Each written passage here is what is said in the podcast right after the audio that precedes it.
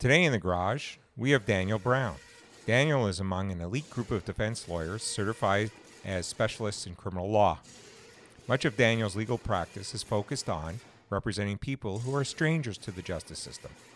He quite often represents successful professionals who found themselves in an unfortunate and unfamiliar circumstance. Today, we discuss the ins and outs of building a practice, building your reputation, and dealing with the media. Whether you're driving an AMG 43, playing your Seagull, or prepping a publication bag, let's step into the garage, listen to the experts, and get a tune up.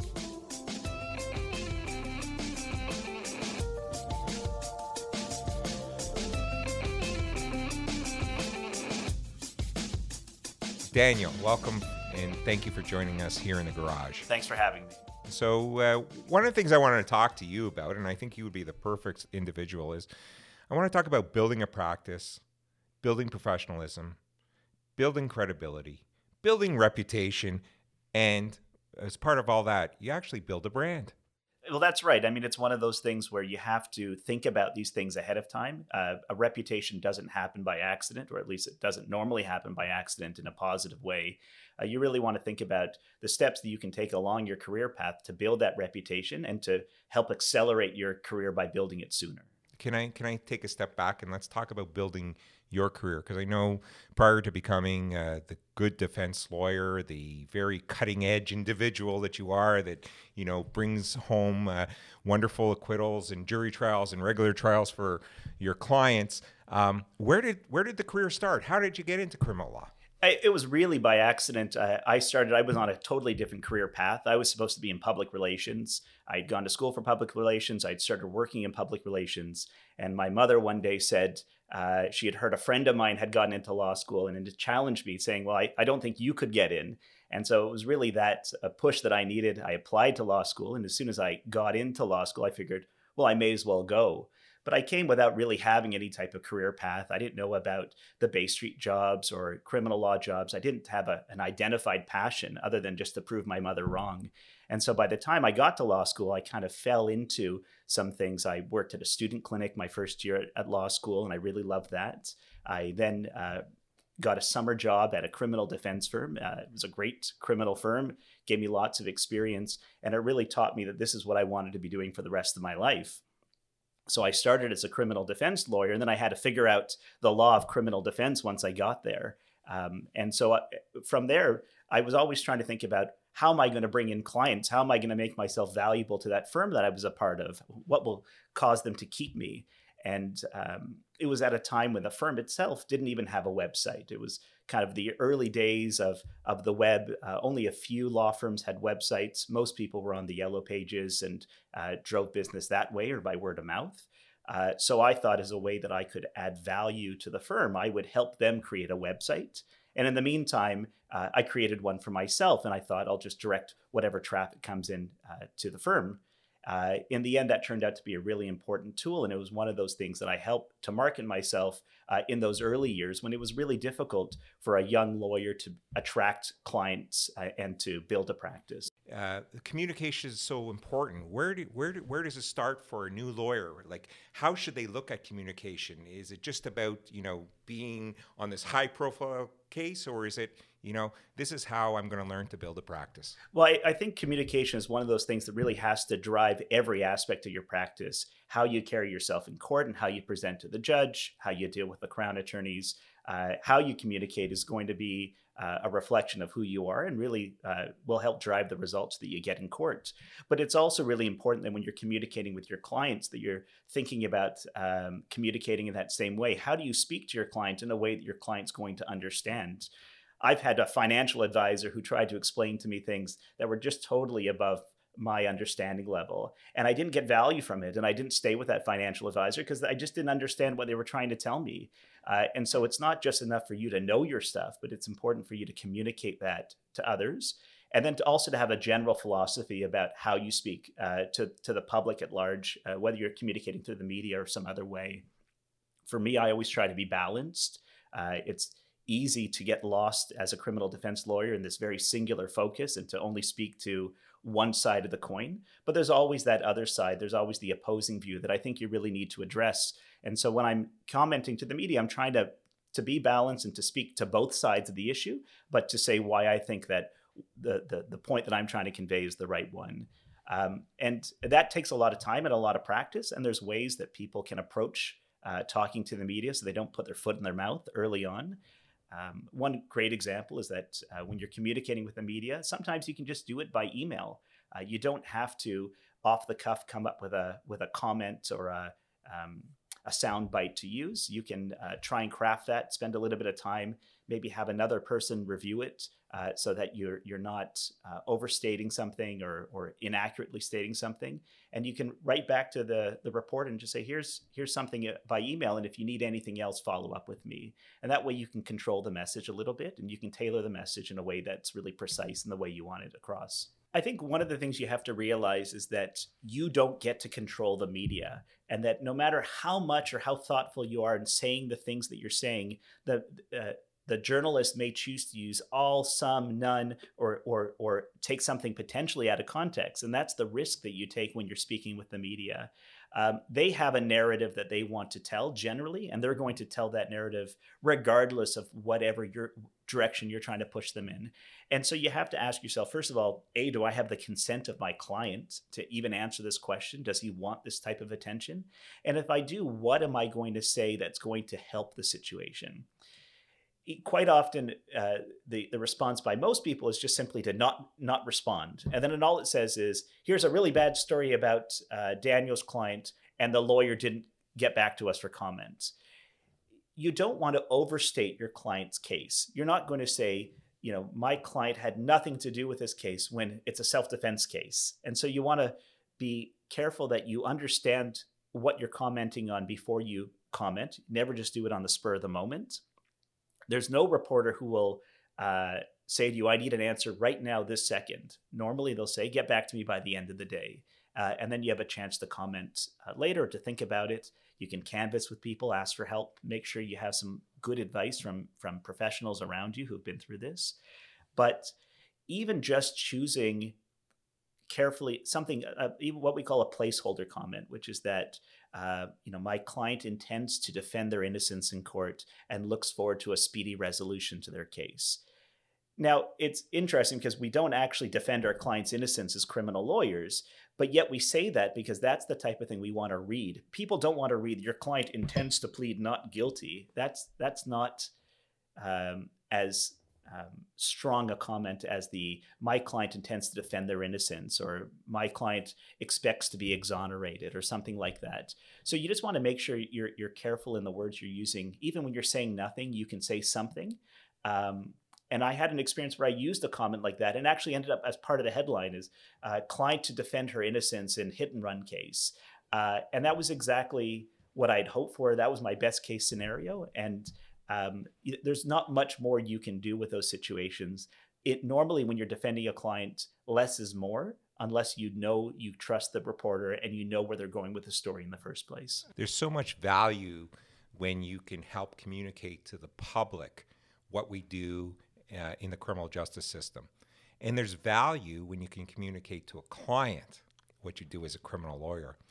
How do you build that value uh, so that you can you know, build the practice, uh, um, build your reputation, build credibility, and uh, build confidence with those that hire you?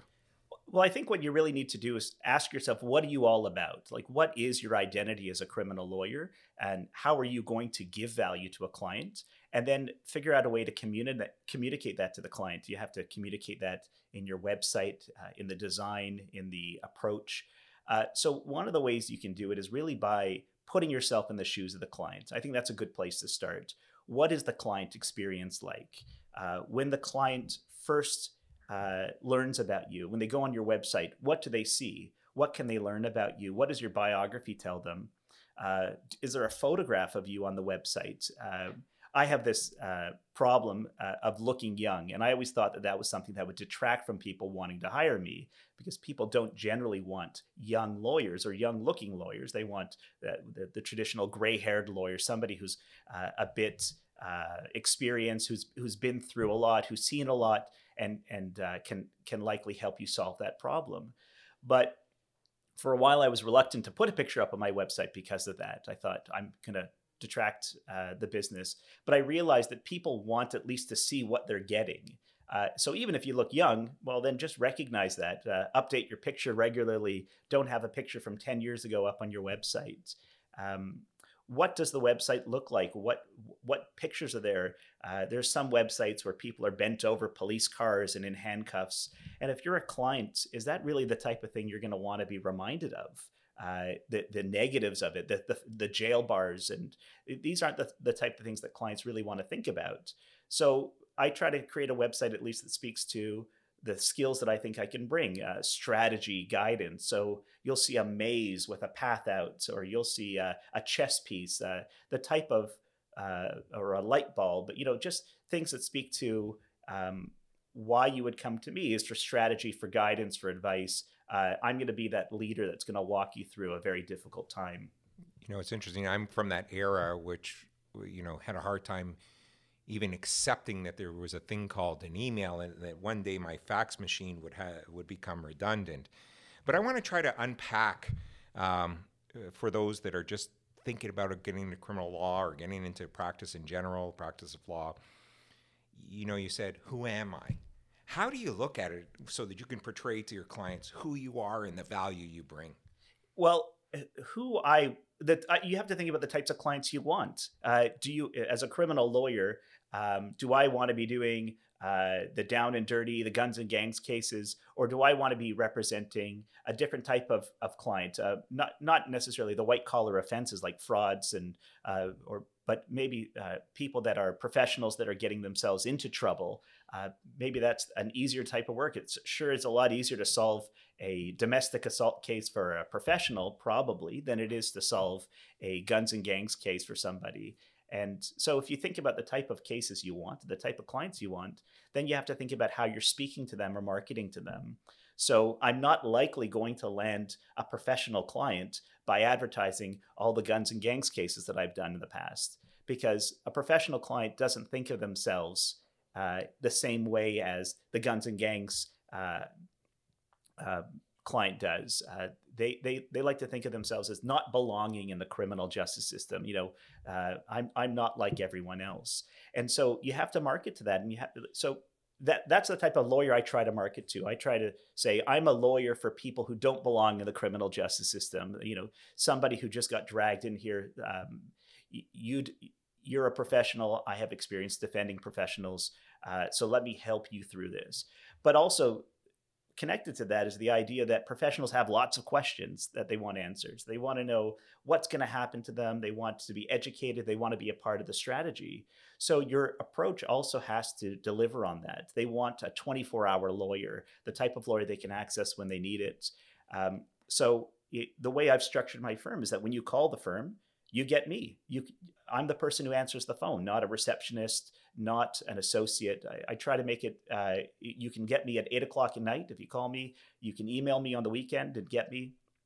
And clients appreciate that. And I think that's one of those things that I can do that can separate me from other lawyers. And I often say to the clients, "Hey, look, like when you need me, you're going to have me." And uh, just ask yourself whether or not other lawyers are able to deliver that same type of service. And if that's important to you, then that's part of what should go into choosing the lawyer you're hiring. You know what's interesting is uh, you say, How do I set myself apart? I know that when I began practicing in the early 1990s, I had the benefit of a friend from high school, uh, Tony Staffieri, who actually is the CFO of Rogers now, and he's a genius. Uh, but uh, he sat down with me and he said, uh, What is the value that you bring? How do you separate yourself? Where are you going to get your clients from? Uh, what kind of work you do? All the things that you're indicating. And what we did at that time, and this was, you know, back in the yellow page uh, advertising type of uh, world, uh, we tried to set ourselves up by creating ourselves as a boutique criminal law firm. Seek out other professionals who will refer work to us potentially, and we'd always keep in contact, let them know how their clients are, and make sure that their clients are treated with, you know, kit gloves and and and and that would help uh, uh, build our reputation. At the same time, uh, I, I started to do things that you really do, and, and I did them on minor things. I went to speak to high school students, or I, I try to get involved with the CLA. What are the things that new lawyers can do to help build their reputation and their credibility? Well, they, they can do all of those things. One, one of the biggest challenges is finding cases as a young lawyer. And even if you had those cases, is knowing what to do with them. So, uh, mentorship's a really important thing. And mentors are really great because mentors are also the type of people that are going to have potentially extra work for the young lawyers or pieces of their own work that need help. Um, lawyers, especially criminal lawyers, are, are mostly uh, sole practitioners. They tend to operate on their own, uh, and times get busy, and and so they may only need somebody, not a full time associate, but somebody really just on an ad hoc basis, someone to come in and write a legal motion or do some research, or just to come in and junior on a case. And so finding those senior lawyers that you can reach out to, make connections with. Um, and you get those opportunities to be a part of their cases. I, I remember my very first summer in criminal defense, I worked for free and I had that luxury of working for free. I really just wanted to get the experience. And I knew I was investing in myself. And the joke was the senior partner said, you know, lawyers should be uh, paying us to do this type of work. They should be paying us to be a part of this and to get this experience. And uh, he, he wasn't wrong about that. Um, it's not a luxury that everyone has. But I think the idea of um, every time you learn a skill, it's an investment in yourself. So as long as you're learning something new, you can take some of that time that you have as a young lawyer, all that extra free time, and at least learn. And it's building that resume that you can use. So it's one of those things you can say on your website you've worked on murder cases or you've worked on uh, serious uh, drug or gun cases. You now have that at least uh, to your name uh, instead of kind of sitting by the sidelines and and and and not getting those opportunities. So not only is it a chance to make connections with senior lawyers that might deliver you work, uh, separately it's a chance just to invest in your skill sets. You know, uh, when you are, are going to make statements on your website, they have to be who you are, and you have to be able to convey that you're credible. So I, I know in reading some of the cases that uh, have been before the Law Society Tribunal, there are now uh, cases that are, are, are involve, uh, you know, uh, advertising on the web. Um, what advice would you give to any lawyer and a young lawyer if they're preparing the website to make sure that they don't oversell themselves yeah. and are ethical? Right, and this is a big issue about uh, how you can market yourself. Um, I mean, there's just some basic rules and just respecting client confidentiality. So it's one thing for you to do a big case uh, or to have a big win in court, and you want to post that judgment uh, that you got about that case that shows that you got the acquittal. Um, the problem is that it's also advertising the fact that your client, who maybe wants anonymity, uh, was before the courts. And so you need to make sure you have your client's consent before you can talk about any of those particular examples of cases where you've represented somebody. That's a really important thing, and you can run into a lot of trouble uh, if you don't do that. But you also need to be mindful of the type of language you use on the website you can't advertise yourself as an aggressive lawyer. Um, you can't elevate people's um, kind of uh, expected results of you. You can't tell them, you know, you just because you've won a thousand cases before, it doesn't. You can't just leave it at that. You have to say, but you know, of course, every case is unique and different, and uh, results may vary. Uh, you can't uh, claim you're an expert or a specialist in an area of law that you're not.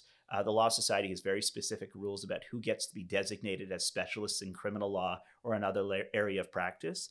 And you have to make sure that you're respecting that. So you can say, all I do is criminal law. My practice is restricted to criminal law, but you can't claim that you're a specialist in criminal law if you're not.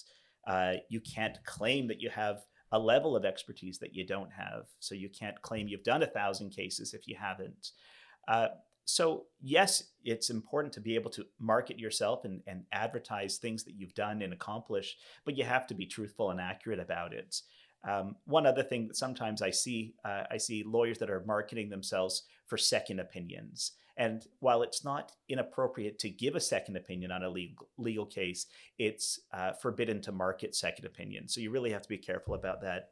And on a second opinion you always have to do it in a transparent manner and the uh, other lawyer has to know. And it's and the client can't just come to you and say, "Oh, I want to know what this other lawyer is doing." They're going to be sent back to the lawyer and say, "Yeah, I'm going to get Cooper to give a second opinion," and they're going to be aware of that.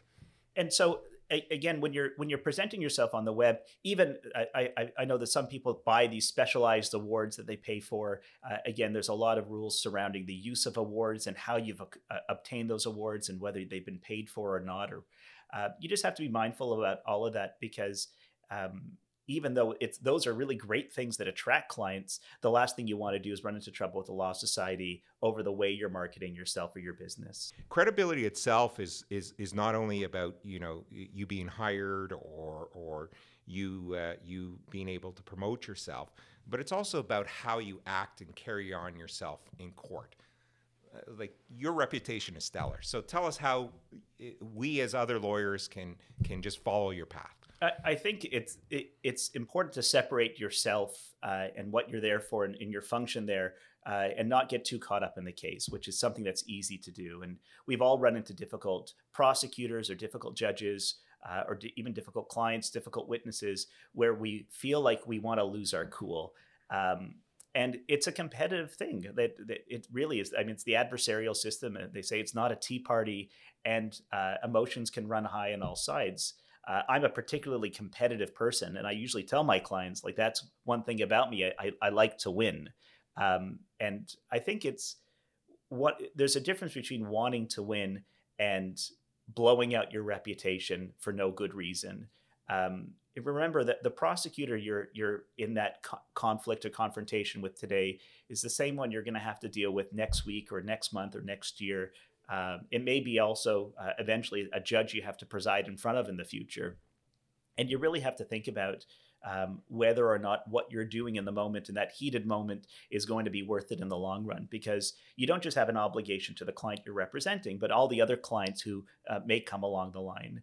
So uh, that doesn't mean that you don't call out uh, something when it's wrong, but there's a way to do it and a way to go about it. Um, you know, blasting a, a nasty email and being disrespectful or uh, just pointing out to the judge just to be kind of like petty about some little slight that's happened. I mean, sometimes taking the high road is really the best way to go about it. I can tell you that was a lesson I learned the hard way. Uh, I, as a young lawyer, um, working at a criminal defense firm, uh, it, it, we were particularly encouraged to get into conflicts with the crown attorney. In fact, if you didn't come back to the office with some story about a conflict you had, you probably didn't do your job, according to the senior lawyers at the office. Uh, and what I realized as I was practicing that way, it, it, wasn't beneficial to me and it wasn't beneficial to my clients. Uh, and I, I wasn't getting further ahead. And all I had was a lot of conflict on my hands. And so after a, a, period of time, I decided that I was going to practice a bit differently. I, I left that firm and started my own firm. And I started with my own philosophy, which is that you don't have to practice law that way. You can be friendly. You can have a relationship with with the the crown attorneys and still not compromise anything in courts.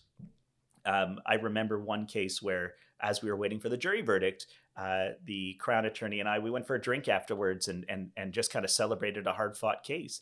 And there was nothing wrong with that. And and uh, I think the crown attorneys remember those types of things. They remember those moments. And uh, the next time you're back in court with them, it's just a very different experience. And you haven't given away anything, and you haven't compromised your client's uh, results, and you haven't done anything to harm the case.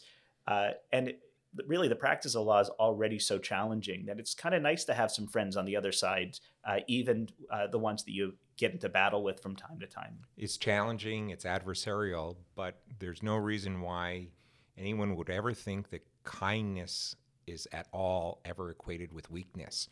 And, uh, you know, uh, your preparation and, and your argument in a case does not vary because you're kind or you're civil. Um, and so uh, that if I you know can share that message over time, that was taught to me in my first year of practice. Like, who do you want to be? I, I've seen people in court, and I don't know if you've experienced this, where they come in and they're upset with a clerk, or they're upset with a reporter, or they interrupt a judge for no a good reason, or they're rude to the police staff, or, or, or you know, in getting their clients down. There's no need for it and it's one of those things that it, it isn't just in the moment just with that judge you've harmed your reputation because that judge will leave that courtroom and talk about that experience with other people with other lawyers with other uh, judges with other people in the justice system. And it's one of those things that really starts to follow you around this reputation that you have it, for good or for bad. Uh, and they always say you know a reputation takes a lifetime to build and can be destroyed in a moment. And really it's just any one example of just really bad conduct in court can can harm you uh, not just in the immediate case but uh, in the long term as well. Uh, some quick questions. Um, if you can write a book, do you write a book? I think I think there are lots of things that we call hallmarks of credibility, or at least what I'd call hallmarks of credibility. So if I'm a lawyer and I'm going to refer a client to another lawyer, what are those things that I'm looking for? Uh, are they certified as a specialist in their area of practice? That might be a hallmark of credibility I'm looking for. Uh, do they get called upon by the media to, to give interviews? That's a hallmark of credibility. Have they written a book or scholarly articles in an area? Uh, again, hallmarks of credibility. There's a whole host of them. Do they teach um, university level law course? Are they um, doing other things? Uh, are they sitting on boards of directors for uh, legal organizations, the Advocate Society, the Criminal Lawyers Association, the OBA? Um, and these are all things to me that I say, well, that kind of reflects on a person's ex- experience and expertise uh, and the type of person who would be a good fit for this referral. And so, if that's what I'm looking for as a lawyer, uh, to send cases, well, that's what the type of lawyer you want to be. You want to check off as many of those boxes as you can. But it's really hard just to go and say, okay, I'm going to write a book because nobody just says, okay, you know, Daniel, write a book. But what they might do is you have to kind of build that reputation. So if you want to write a book, what what are the steps that you need to, to get there? What are those foundational steps? Uh, what I realized early on was, you know, I used to write articles for the uh, Criminal Lawyers Association magazine or for the OBA journal, um, or you could do something for the Advocate Society, something where you start to establish yourself in, in a bit of a niche area of practice. Uh, that may lead to an opportunity to speak at a conference on that subject. Uh, and once you speak at a conference of that subject, okay, well, maybe now you can say, I'm a bit of an expert in this area. Uh, maybe somebody wants to let me write a chapter in a book or or uh, and from there you can leverage that into a book sure i mean for me i wrote a book on sex assault and people consider me to be an expert in the area I, it's true like the, the process of writing a book makes you normally an expert in that area uh, and there's a good reason that someone asked you to write that book in the first place but there's also lots of experts in sexual assault law that aren't recognized like that because they haven't written a book or they don't have their name on a book title. So I just think it's one of those things. There's lots of really great lawyers out there that people just don't know about because they don't do a good enough job marketing their skill sets. And for young lawyers, start out in your community. That helps build your reputation. You're not doing it to advertise necessarily or not doing it at all, but and I'd always say it's like it's as simple as putting seven or eight items in a box. Come out with a mic, uh, have a speaker, call a few friends from your Rolodex from you know the start of my practice, somebody who knows about sexual assaults, a crown attorney who's involved in sexual assaults. Bring them together, bring friends together if you can. Include some alcohol, and and you'll have a great discussion. Have local community discussions amongst the uh, your your your your, your professionals uh, at the bar or you know uh, explain to chartered accountants and others uh, how and what you do as a lawyer these are all things you can do absolutely and even uh, when you're talking just about building a network you can you can also look to other people that are your level of call in other types of legal areas so uh, find an employment lawyer that you can send some cases to in the future find a family lawyer um, find a real estate lawyer, a litigation lawyer. You want to have all these lawyers kind of there available to you, and then make a point of sending your work to them, and have them make a point of sending their work to you.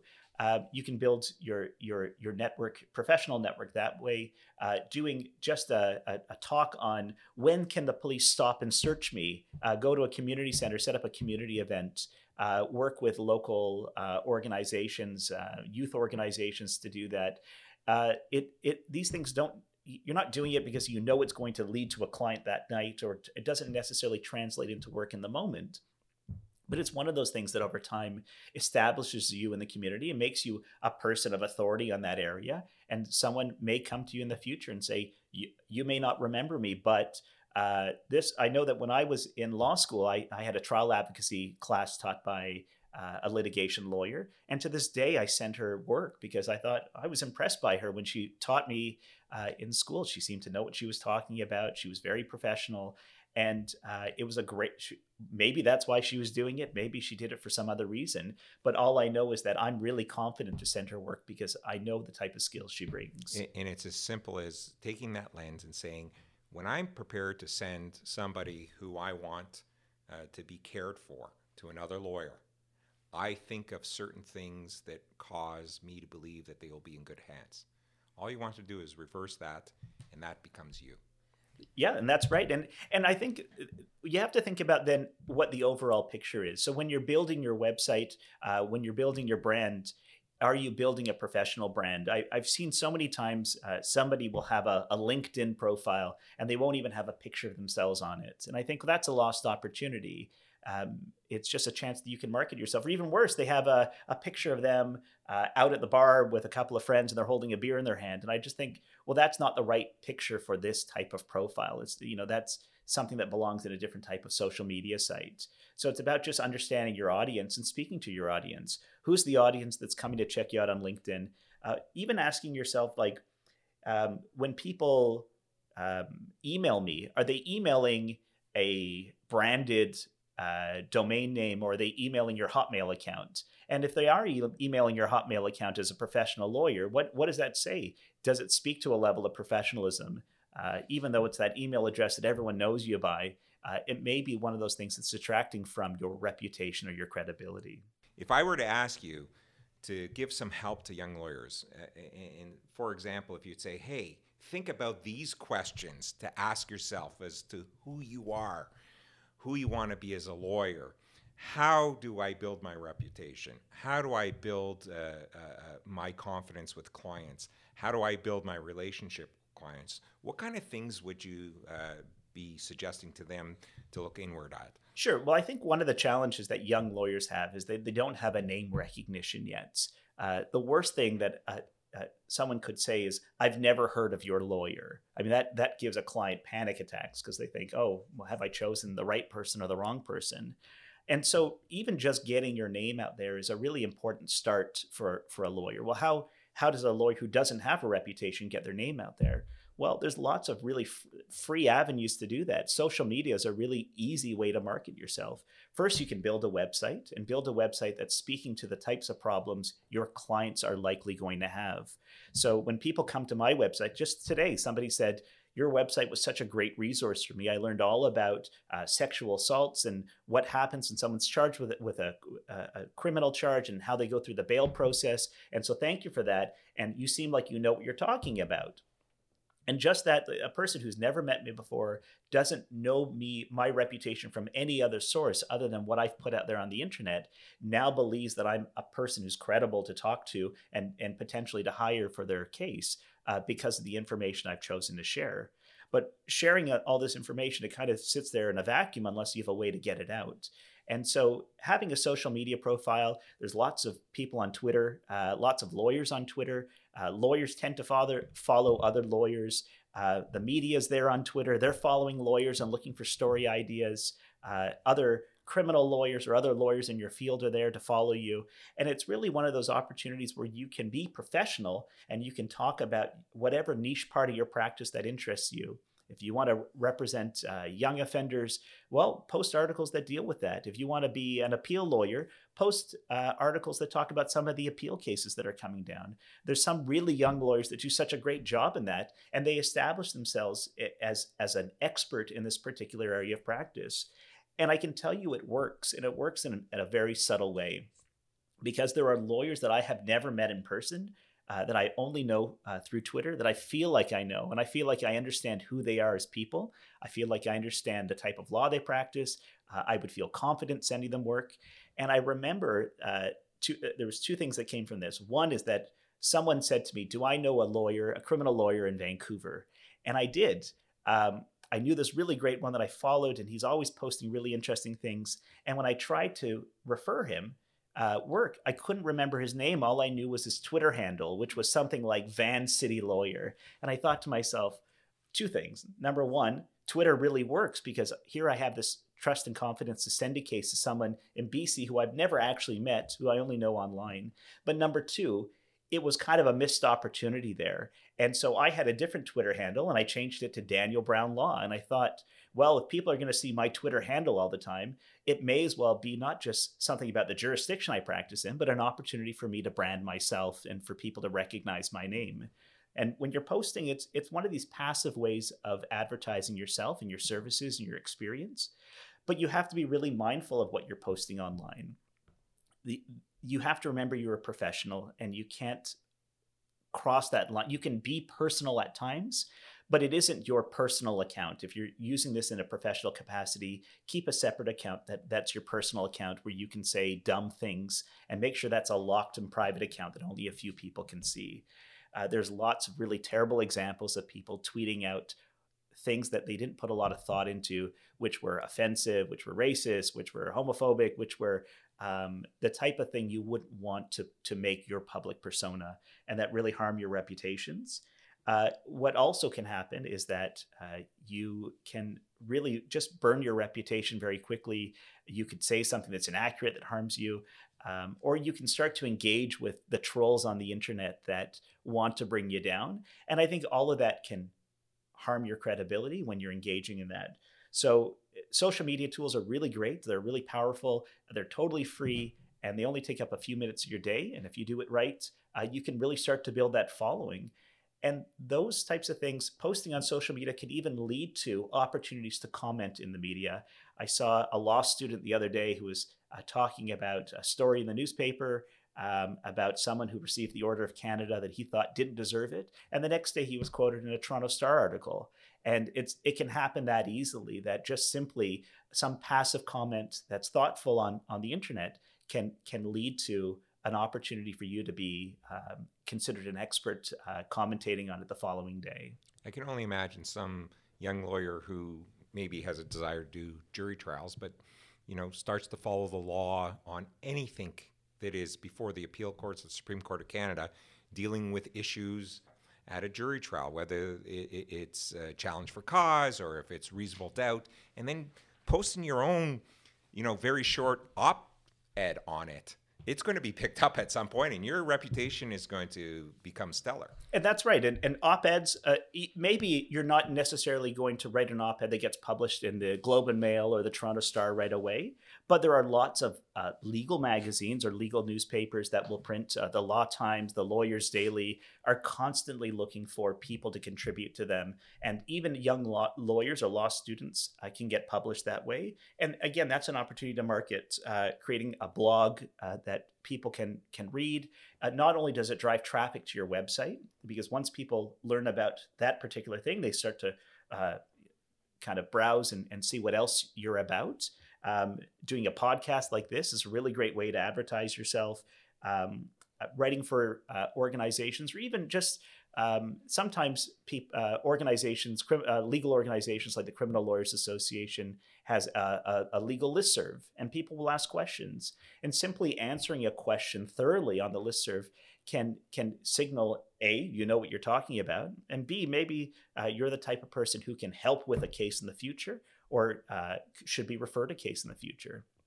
And especially if you're an appeal lawyer, be mindful of the fact that really probably your client base is coming from other lawyers in your area of practice. So go as an appeal lawyer, go go meet a whole bunch of trial lawyers uh, be, and let them know what you're up to and let them know about your successes or or how you can um, help build an appeal. And that way, uh, you can help build your name and your your identity early on.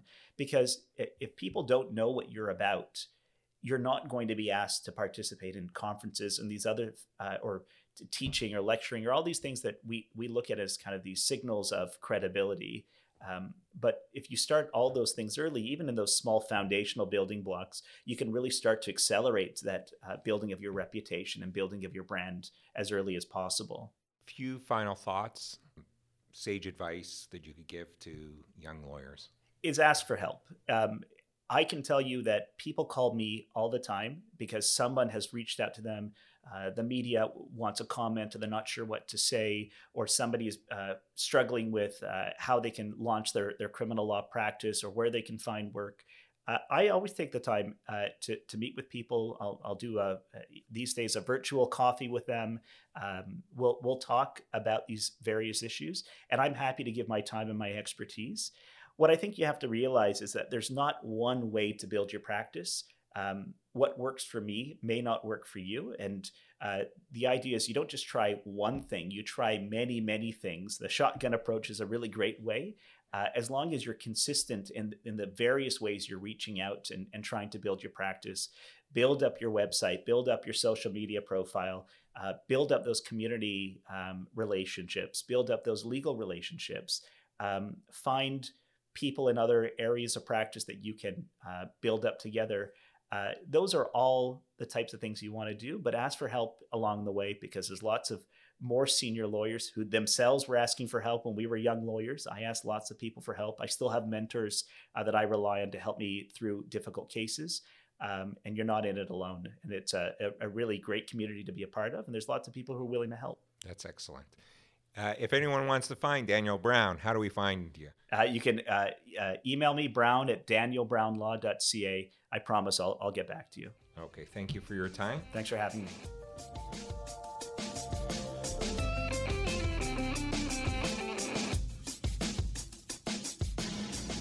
Thank you for listening to today's podcast. A shout out to our fantastic producers, Zenia Sethna and Jason Cooper. For more free legal education and to check out what we've been doing for the past 10 years, go to thelawgarage.com. That is thelawgarage.com.